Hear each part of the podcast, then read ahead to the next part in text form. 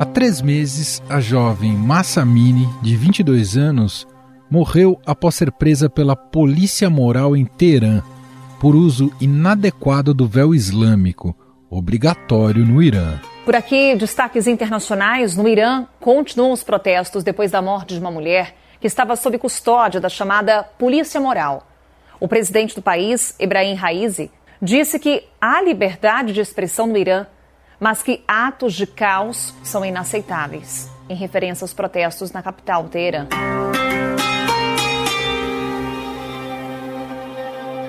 O caso gerou uma série de protestos no país por parte dos iranianos, com duras críticas da comunidade internacional.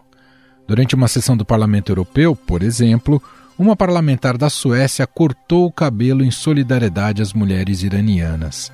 O mesmo gesto foi repetido na França por artistas, como as ganhadoras do Oscar Juliette Binoche e Marion Cotillard.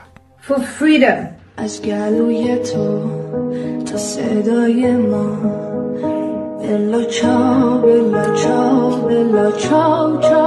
Os protestos chegaram também à Copa do Mundo do Catar. Jogadores da seleção de futebol do Irã optaram por não cantar o hino de seu país antes da partida contra a Inglaterra. Já a seleção do Irã fez um protesto silencioso. Durante a execução do hino nacional do país, nenhum jogador cantou. O Irã está sacudido por protestos há dois meses desde que Masa Amini, uma mulher de 22 anos, foi morta pela polícia por não ter usado o véu que cobre o cabelo.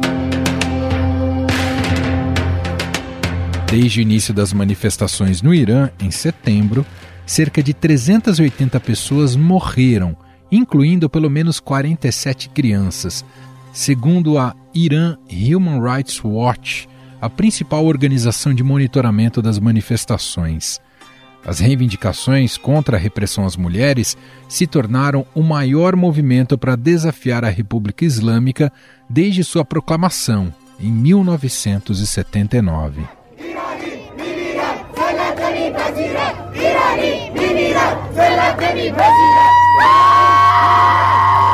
Diante do crescimento das manifestações, autoridades do Irã anunciaram o fim da chamada polícia moral. As manifestações que tomaram conta do Irã parecem começar a fazer a diferença. As autoridades anunciaram a suspensão da atuação da polícia moral e vão rever a lei que obriga as mulheres a usarem véus. Nos últimos anos, a ação desta Força de Segurança dos Costumes, fundada em 2005, foi fortemente criticada por suas prisões violentas contra jovens mulheres que não se vestiam adequadamente com as regras do país. O uso do véu se tornou obrigatório no Irã em 1983, quatro anos depois da Revolução Islâmica de 1979. A lei estabelece que tanto as mulheres iranianas quanto as estrangeiras, independentemente de sua religião, devem usar o véu cobrindo o cabelo e usar roupas largas em público. A lei se aplica a todas as mulheres a partir da puberdade, mas sem especificar uma idade exata. Mas nem sempre foi assim.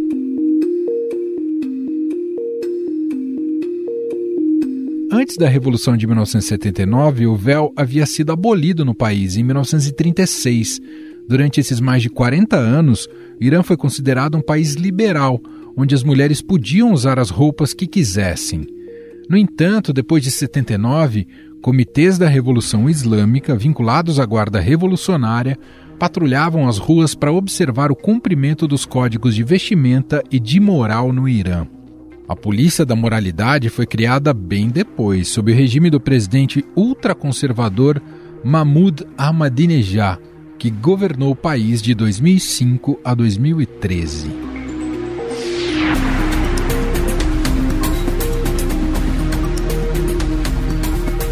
Agora, o novo procurador-geral do Irã, Mahmoud Jafar Montazari, anunciou que o governo está analisando a questão da obrigatoriedade do véu mas não antecipou se a lei será modificada.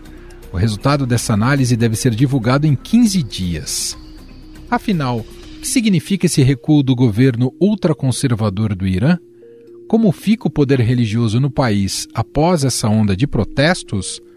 Há espaço para uma democratização do Irã? Sobre o assunto, vamos conversar com Daniele Aires, coordenadora da pós-graduação de Relações Internacionais da Universidade Federal de Santa Catarina e vice-presidente da ABED, Associação Brasileira de Estudos de Defesa. Olá, professora, seja muito bem-vinda. Obrigado por ter aceitado aqui o nosso convite. Olá, Emanuel, obrigada pelo convite. Eu fico muito honrado de estar falando com vocês. Professor, antes da gente chegar até a compreensão desse momento atual pelo qual passa o Irã, acho que é importante a gente buscar um pouco do contexto histórico. E puxo aqui primeiramente para aquele ano de 1979. Queria te ouvir o que aconteceu ali que permitiu que o Irã passasse por uma transformação radical no seu sistema político e de governo e como aquela revolução não ofereceu mais liberdade política, religiosa e econômica para a sociedade iraniana. Emanuel, eu acho que nós temos que ter dois cenários para entender um pouco da história é, é, do Irã, dois cenários em mente. Um primeiro cenário global. Nós, naquele momento, 1979, nós estamos vivendo um, a complexidade da Guerra Fria, um mundo dividido entre é, um bloco capitalista e um bloco socialista comunista, correto? Então, todas as alianças, todas as possíveis é, organizações dos estados, na sua grande maioria, pendiam ou a favor de um bloco ou a favor de outro na própria organização é, é, ideológica das estruturas do Estado. Né? Então, o Irã não será diferente. Nós tínhamos um Irã, antes de 79, é, muito mais pró-Ocidente, muito mais pró-Estados Unidos, com o Shah da Pérsia, que emana, né, ele emerge é, da, da, sua família, obviamente, emerge ali é, é, nos anos 30, depois, na sua vertente mais ocidental, mais pró-Estados Unidos, é, no final da Segunda Guerra Mundial e toda a convulsão que se dá naquele período de um Estado que acaba é, é, tendo essa predileção de aproximar-se é, dos Estados Unidos e seguir um padrão ocidental de organização da sua sociedade. É, isso é obviamente bem resumido, mas isso é importante para a gente entender o que causa o mal-estar em uma parte da sociedade iraniana desse comportamento é, pró-ocidental, que trabalhava com uma ideia de, de mais liberdade, de mais direitos para as mulheres, é, de, uma, é, de uma mudança cultural daquilo que era tradicionalmente tido como padrão cultural iraniano né, na região. É, e isso, de alguma forma, para uma parte da sociedade que seguia os preceitos é, islâmicos da religião islâmica, era uma grande ofensa à sua maneira de entender a ordem. É, e esse governo do Shah da Pérsia, é, ele é um governo que tenta a todo momento é, é, submeter esses contrários ao seu governo. E submeter de forma violenta, né? É, causando mortes, prendendo os seus, os seus é, contrários, e obviamente é, isso causa um levante. E 1979 é exatamente a data onde essas pessoas, na figura do Ayatollah Khomeini, que vivia no exílio por causa dessa, dessa, de ser considerado um subversivo na, é, é, na prática do governo do Shah, ele, ele ele insufla a sociedade a manifestar-se contra essa prática do governo. O governo tinha tido uma, um, um episódio de, de, repressão muito grande a um grupo que se manifestava, matou pessoas, e, obviamente, quando ele mata pessoas, essa convulsão social aumenta, ele não consegue controlar, e nós temos então a Revolução Islâmica de 1979, quando Khomeini volta ao, ao ao Irã e aí, em pouco tempo, é, torna a, a, o Irã a República Islâmica é, do Irã. Né? E a partir daquele momento, nós passamos de, de uma sociedade laica para uma sociedade que segue, como preceito de Estado, a religião islâmica. Mas aqui acho que vale a pena abrir um parênteses antes de, de continuar, que pode ser claro. importante para nós. Essa sociedade laica, ela não pode ser entendida como uma sociedade não corrupta. O grande problema do Shah da Pérsia é que era, na verdade, é, um líder que, é, apesar de ser pró-Ocidente, apesar de é, garantir alguns direitos e liberdades, o que, obviamente, para o bloco ocidental é, é, muito importante, enquanto é, é, preceitos, né? de organização do Estado, era um governo muito corrupto, era muito perdulário o chá, gastava dinheiro com, com, com, com futilidades para sua manutenção é, é, de vida, de alguma forma, em detrimento ao resto da população. Então, obviamente, não era só uma ideia de oposição cultural, mas também uma predileção para uma melhora de vida da população. E é interessante porque, ao mesmo tempo que você tem é, é, o chá da Persa é, sendo retirado do poder e o, e o voltando, você tem efetivamente é, uma união entre trabalhadores, o blocos de, de é, partidos de esquerda mais socialistas e comunistas e líderes religiosos. Então, obviamente, o que vai acontecer é que nessa lógica daquilo que nós falamos que era o mundo, entre bloco socialista e bloco capitalista, é, a, os ayatollahs, ou Ayatollah Khomeini, nessa nova República Islâmica do Irã, vai é, juntar-se ao bloco socialista como forma de apoio e não como organização socialista do Estado iraniano. E como é que a senhora observa o momento atual, os atuais protestos? Eles vão além da, de uma questão importante, mas aparentemente um pouco mais pontual, que é a dissolução da polícia moral? Ou, ou, ou você, a senhora enxerga base e tração até para algo maior, como a queda desse regime teocrático? Então, é, é, muito interessante esse momento do Irã, né? Porque ele acontece, se você pensar né, na primavera árabe, e a gente abre parênteses novamente, o Irã não é árabe, é persa, mas é, é, ele está ali naquele meinho que o cerca. Mas se você pensar nessa, nessa convulsão dessas revoluções que existiram em, em começo do, da primeira década, do, do, da segunda década do século XXI, é, é, você vê que nós estamos com um delay aí de 10 anos né, na, nessa convulsão é, iraniana. E isso se dá porque a capacidade de controle do governo sobre o tecido social. De outra parte, o que acontece é que, a, com a ascensão das novas tecnologias digitais, principalmente a internet, é, há, obviamente, uma capacidade maior de um grupo é, majoritariamente discriminado no Irã de, de tentar buscar por mais direitos e mais, é, é, obviamente, capacidade de, de decidir por, por si mesmo. Eu estou falando das mulheres. Sim. Né? E, então, vejam, essa é uma é o, é o estopim do que vai levar a uma possível é, é, demanda por parte da sociedade de mais direitos que alcancem não só essa liberdade, essa, essa busca por uma maior autodeterminação das mulheres. Né? E aí nós entramos na possibilidade de você ter o que nós podemos chamar de redemocratização, o fim de um Estado teocrático. Né? Ou, quer dizer, a, a demanda de movimentos por isso. Você não está vendo ali a, a, vontade de derrubar o regime islâmico, ou muito menos acabar com a, com a ideia de que o Estado tem uma religião que é a islâmica. É, mas você está vendo uma busca por mais direitos, traduzido numa ideia de democracia, e por mais, é, é, por um Estado menos corrupto, porque, se, como falamos anteriormente, é, é aquela corrupção que se lutava com o chá da Pérsia, ela só muda de mãos, né? E aí o que acontece é que a sociedade continua pobre e agora, porém, muito mais oprimida do que no passado. Então a sociedade quer é, é, é, revoltar-se contra isso, e está revoltando-se. Né? Então, nesse movimento das mulheres que surge da morte dessa menina, dessa patrulha é, é, conservadora, né, essa patrulha da orientação, essa polícia moral, obviamente os movimentos pró busca de, de, de, mais liberdade, de um Estado reformado, né, é, ela, ele, ele, ele, se junta a esse grupo e começa a fazer essa, essa convulsão que nós vemos hoje. É, se isso vai, obviamente, conseguir mudar e promover um Estado mais democrático é, e não mais teocrático, né, é, talvez a gente não consiga ver isso num espaço curto de tempo. Né? Nós temos ali raízes culturais, principalmente familiares, é, dentro do, da sociedade iraniana, que, que preserva muito essa ideia é, da, dos preceitos religiosos como alicerce da sociedade, da maneira como eles devem se organizar. Por falar nelas, como é que é a vida e as perspectivas de uma mulher nascida no Irã, professora?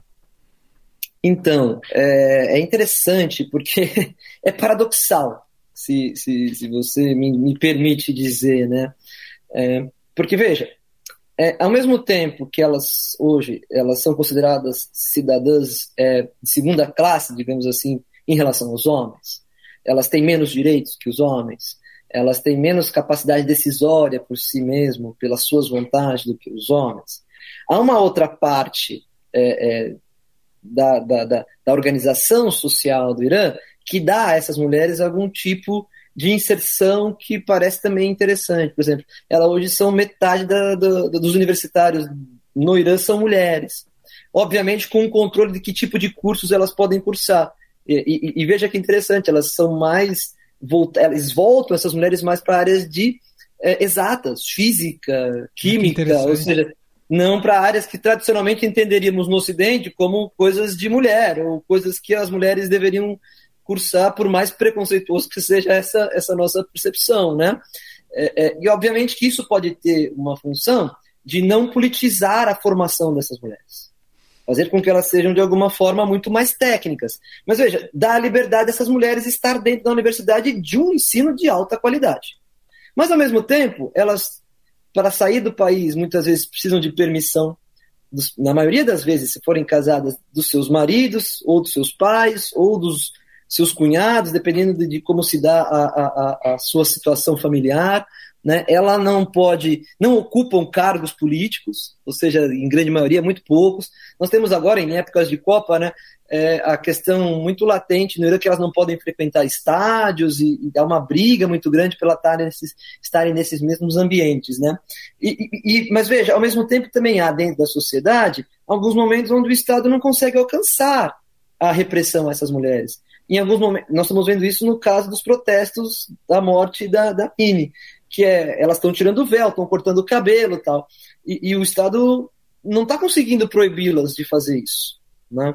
Quem as proíbe, por isso que é muito paradoxal o Estado eh, iraniano, é principalmente o seu entorno familiar, as tradições eh, que, que isso carrega e a situação socioeconômica delas. Quanto mais pobre é, quanto mais é, é, é socialmente é, inferior naquela escala de organização do Estado, uhum. mais ela vai sofrer com essa, com essa repressão. Então, é muito paradoxal o papel da mulher na, na sociedade iraniana.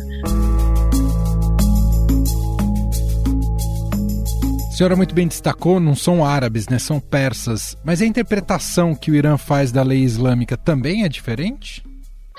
Sabe, a gente tem que fazer uma diferença aqui, é, é, Manuel, que é interessante. Uma coisa é a etnia, outra coisa é a fé que professam, né? Então, árabes e, e, e persas e curdos são diferentes. Sim. Então, são, são, são povos distintos por causa da sua localização, sua história pregressa, sua formação cultural, sua língua. É, agora, a fé que profetizam é uma fé que pode ser totalmente diferente, é, é, mas se seguir um mesmo padrão é, é dogmático, será muito parecido. Então, o que eu quero dizer com isso? Você pode ter um persa católico, você pode ter um persa sunita, você pode ter um persa xiita, é, é, e isso não fará muita diferença se for um árabe católico, um árabe sunita, um árabe xiita. Porque ser árabe, persa e, e, e curdo, por exemplo, uhum. é, é, é, identificar-se com uma etnia. Ser islâmico ou de outra religião é identificar-se com um preceito religioso. Então, não há muita diferença entre um persa é, e um árabe se ele profetiza a fé islâmica. Aí vai haver mais diferença que tipo de fé islâmica ele tem mais predileção.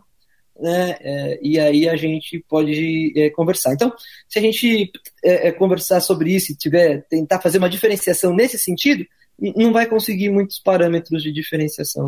E sobre a, a influência externa e do Ocidente nesse momento de convulsão social do, do Irã, como é que a senhora observa esses movimentos e que, o, o que pode impactar para esse momento agudo que passa o Irã?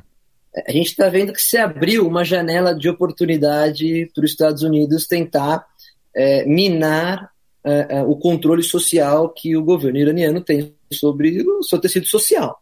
Né? Ou seja, o que, que ele faz? Ele vai incentivar com que as manifestações continuem ocorrendo.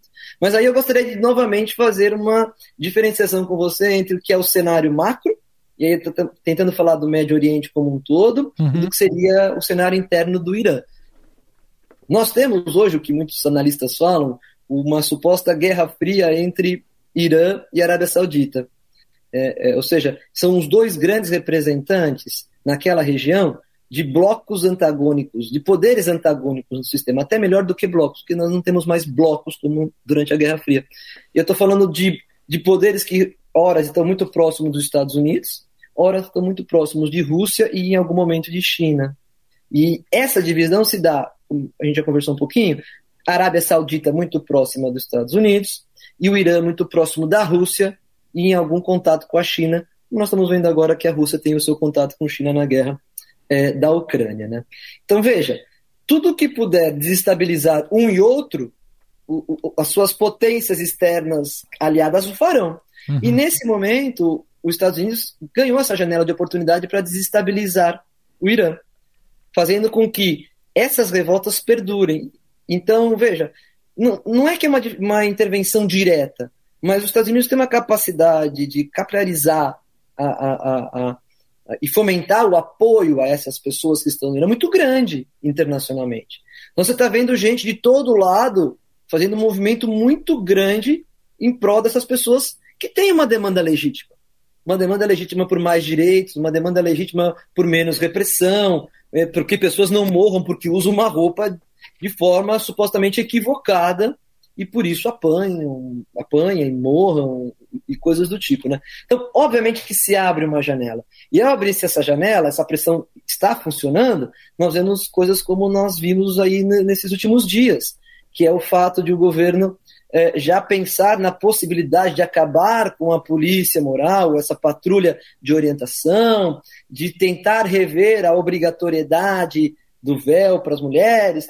São tudo notícias que são jogadas como balão de teste para ver se elas de alguma forma amenizam a convulsão social, mas que ao longo ao, ao, curto e médio prazo você não vê se materializar como direitos, uhum, né? Uhum. Mas é óbvio que elas sempre abrem brechas para que o, o exterior, é, e principalmente os Estados Unidos, é, é, se intrometam nesse tecido social. E aí pode ser uma questão sem volta a capacidade que se tem de efetivamente influenciar essa sociedade. A partir do momento que o Estado passa, o Estado iraniano passa a ter dificuldade de controlar a convulsão que se ergue no seu tecido social, é, aí a violência começa a surgir como alternativa. E quando a violência começa a surgir como alternativa, os olhos do mundo viram-se para lá. Né? E aí começam a ter as possibilidades de reação da comunidade internacional. Pode passar a uma sanção, pode vir a voltar-se no, no, no, na, nas Nações Unidas uma intervenção. É, é, não, não se tem ao curto prazo a possibilidade disso, mas ela, esse, essas possibilidades estão sempre na manga.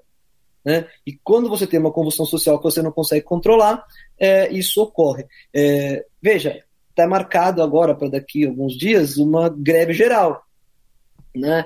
E, e, obviamente, por causa dessa greve geral que vai ocorrer no mesmo dia de um pronunciamento do presidente para alguns universitários, já se fala em mudança de lei, já se fala em fim da polícia. É, porque você imagina o que seria uhum. num dia uma manifestação do presidente, no mesmo dia tem greve geral, é, a convulsão e a oportunidade que se abrirá para o mundo externo pressionar ainda mais é, o governo é, iraniano. Então, é, é, não é responsabilidade direta do exterior essa convulsão. Ela tem uma parcela, digamos assim, de responsabilidade do próprio governo que oprime a sua população. Uhum. Mas, mas ele abre o flanco, né? Mas é um país muito estratégico, do ponto, tanto do ponto de vista militar quanto econômico, especialmente por causa do petróleo. É isso, né, professor? É. Ele tem duas, eu acho que ele tem duas, é, é, digamos assim, características que são muito importantes. Uma delas você já disse. Ele é muito estratégico por causa da sua capacidade petrolífera, né? E por causa da sua do seu tamanho dentro daquele complexo do, é, do Oriente Médio. E aí, obviamente, ele também tem uma, uma, uma importância geográfica aí, é, principalmente junto à Rússia. E a capacidade de fazer com que aquele espaço seja um espaço controlado pela Rússia e é um, é um espaço onde há uma maior circulação de bens pelo canal de Suez ali, é parte do Egito, obviamente, é, é, e parte do, do, do, é, do, mar Mediterrâneo, tendo ali aliados fortes dos Estados Unidos, principalmente Israel, né? É, e não só, né? Nós temos a guerra da a Síria ali também hoje muito mais próxima à, à, à Rússia do que aos Estados Unidos. Nós temos uma convulsão de grupos é, é, radicais ali que também não tem nenhuma predileção pelo Ocidente, né? Então, é, é, o Irã é um espaço onde essas, esses grupos conseguem é, manifestar-se, conseguem de alguma forma um apoio ou pelo menos não ser rechaçados, é, e onde a Rússia consegue é, adentrar pelo mundo é, árabe de forma mais efetiva. Só um último comentário, é interessante observar, né, que muitas vezes a gente olha para para esses cenários externos, muito por essa pela via da baliza moral, e claro que isso está muito inserido nessa questão do Irã, mas eu digo isso porque, do ponto de vista geopolítico, na análise da, do, na, nas tomadas de decisões dos países, Estados Unidos está aliado com a Arábia Saudita, que é tão fechado e persegue seus opositores tanto quanto com, com o Irã. Quer dizer, a baliza moral aí não entra, o progressismo moral não entra, né? É, é, funciona sob outra ótica e sob outra lógica, não é, professor? Funciona. É só você olhar a maneira como eles atacam o Iêmen. Né?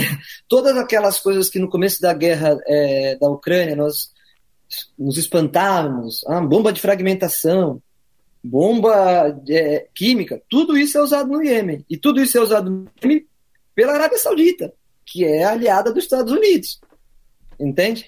É, é então, quando se colocam demandas geopolíticas e de interesse dos Estados, normalmente que são alicerçadas nas demandas econômicas e de sustentação do poder desse Estado no espaço internacional, as divergências, os princípios éticos, morais, seja lá o que chamemos, é, acabam ficando em segundo plano. Hum. Né? O que é muito condenável, muito claro. triste, né? Mas a gente tem que ler o cenário como ele é. Uma hipocrisia mesmo. Né? soluções que sejam úteis, né? É, então, isso é muito, muito denso. Então, é, é, quando a gente critica que a Rússia se aproxima de um Estado teocrático como o Irã, e devemos criticar, e devemos criticar esse tipo de posição, temos que criticar também que os Estados Unidos se aproxime de um Estado tão teocrático e tão nefasto também como a Arábia Saudita, né? do ponto de vista daquilo que ela faz com o Iêmen, por exemplo. Né? Como ninguém está atento para o Iêmen, como hoje estamos atentos para a Ucrânia, porque as populações sofrem às vezes até não dá para medir sofrimento, obviamente, era uhum. uma coisa impensável, mas o sofrimento que elas têm com a guerra é muito parecido. Né? Então é, é um complexo geopolítico muito grande. Muito bem, nós ouvimos aqui Daniele Aires, ela é coordenadora da pós-graduação da Universidade Federal de Santa Catarina, onde leciona ali no curso de Relações Internacionais e também vice-presidente da Associação Brasileira de Estudos de Defesa, a ABED. Professora, muito obrigado aqui pela conversa e até uma próxima. Eu que agradeço, obrigada pelo convite, até uma próxima. Estadão Notícias.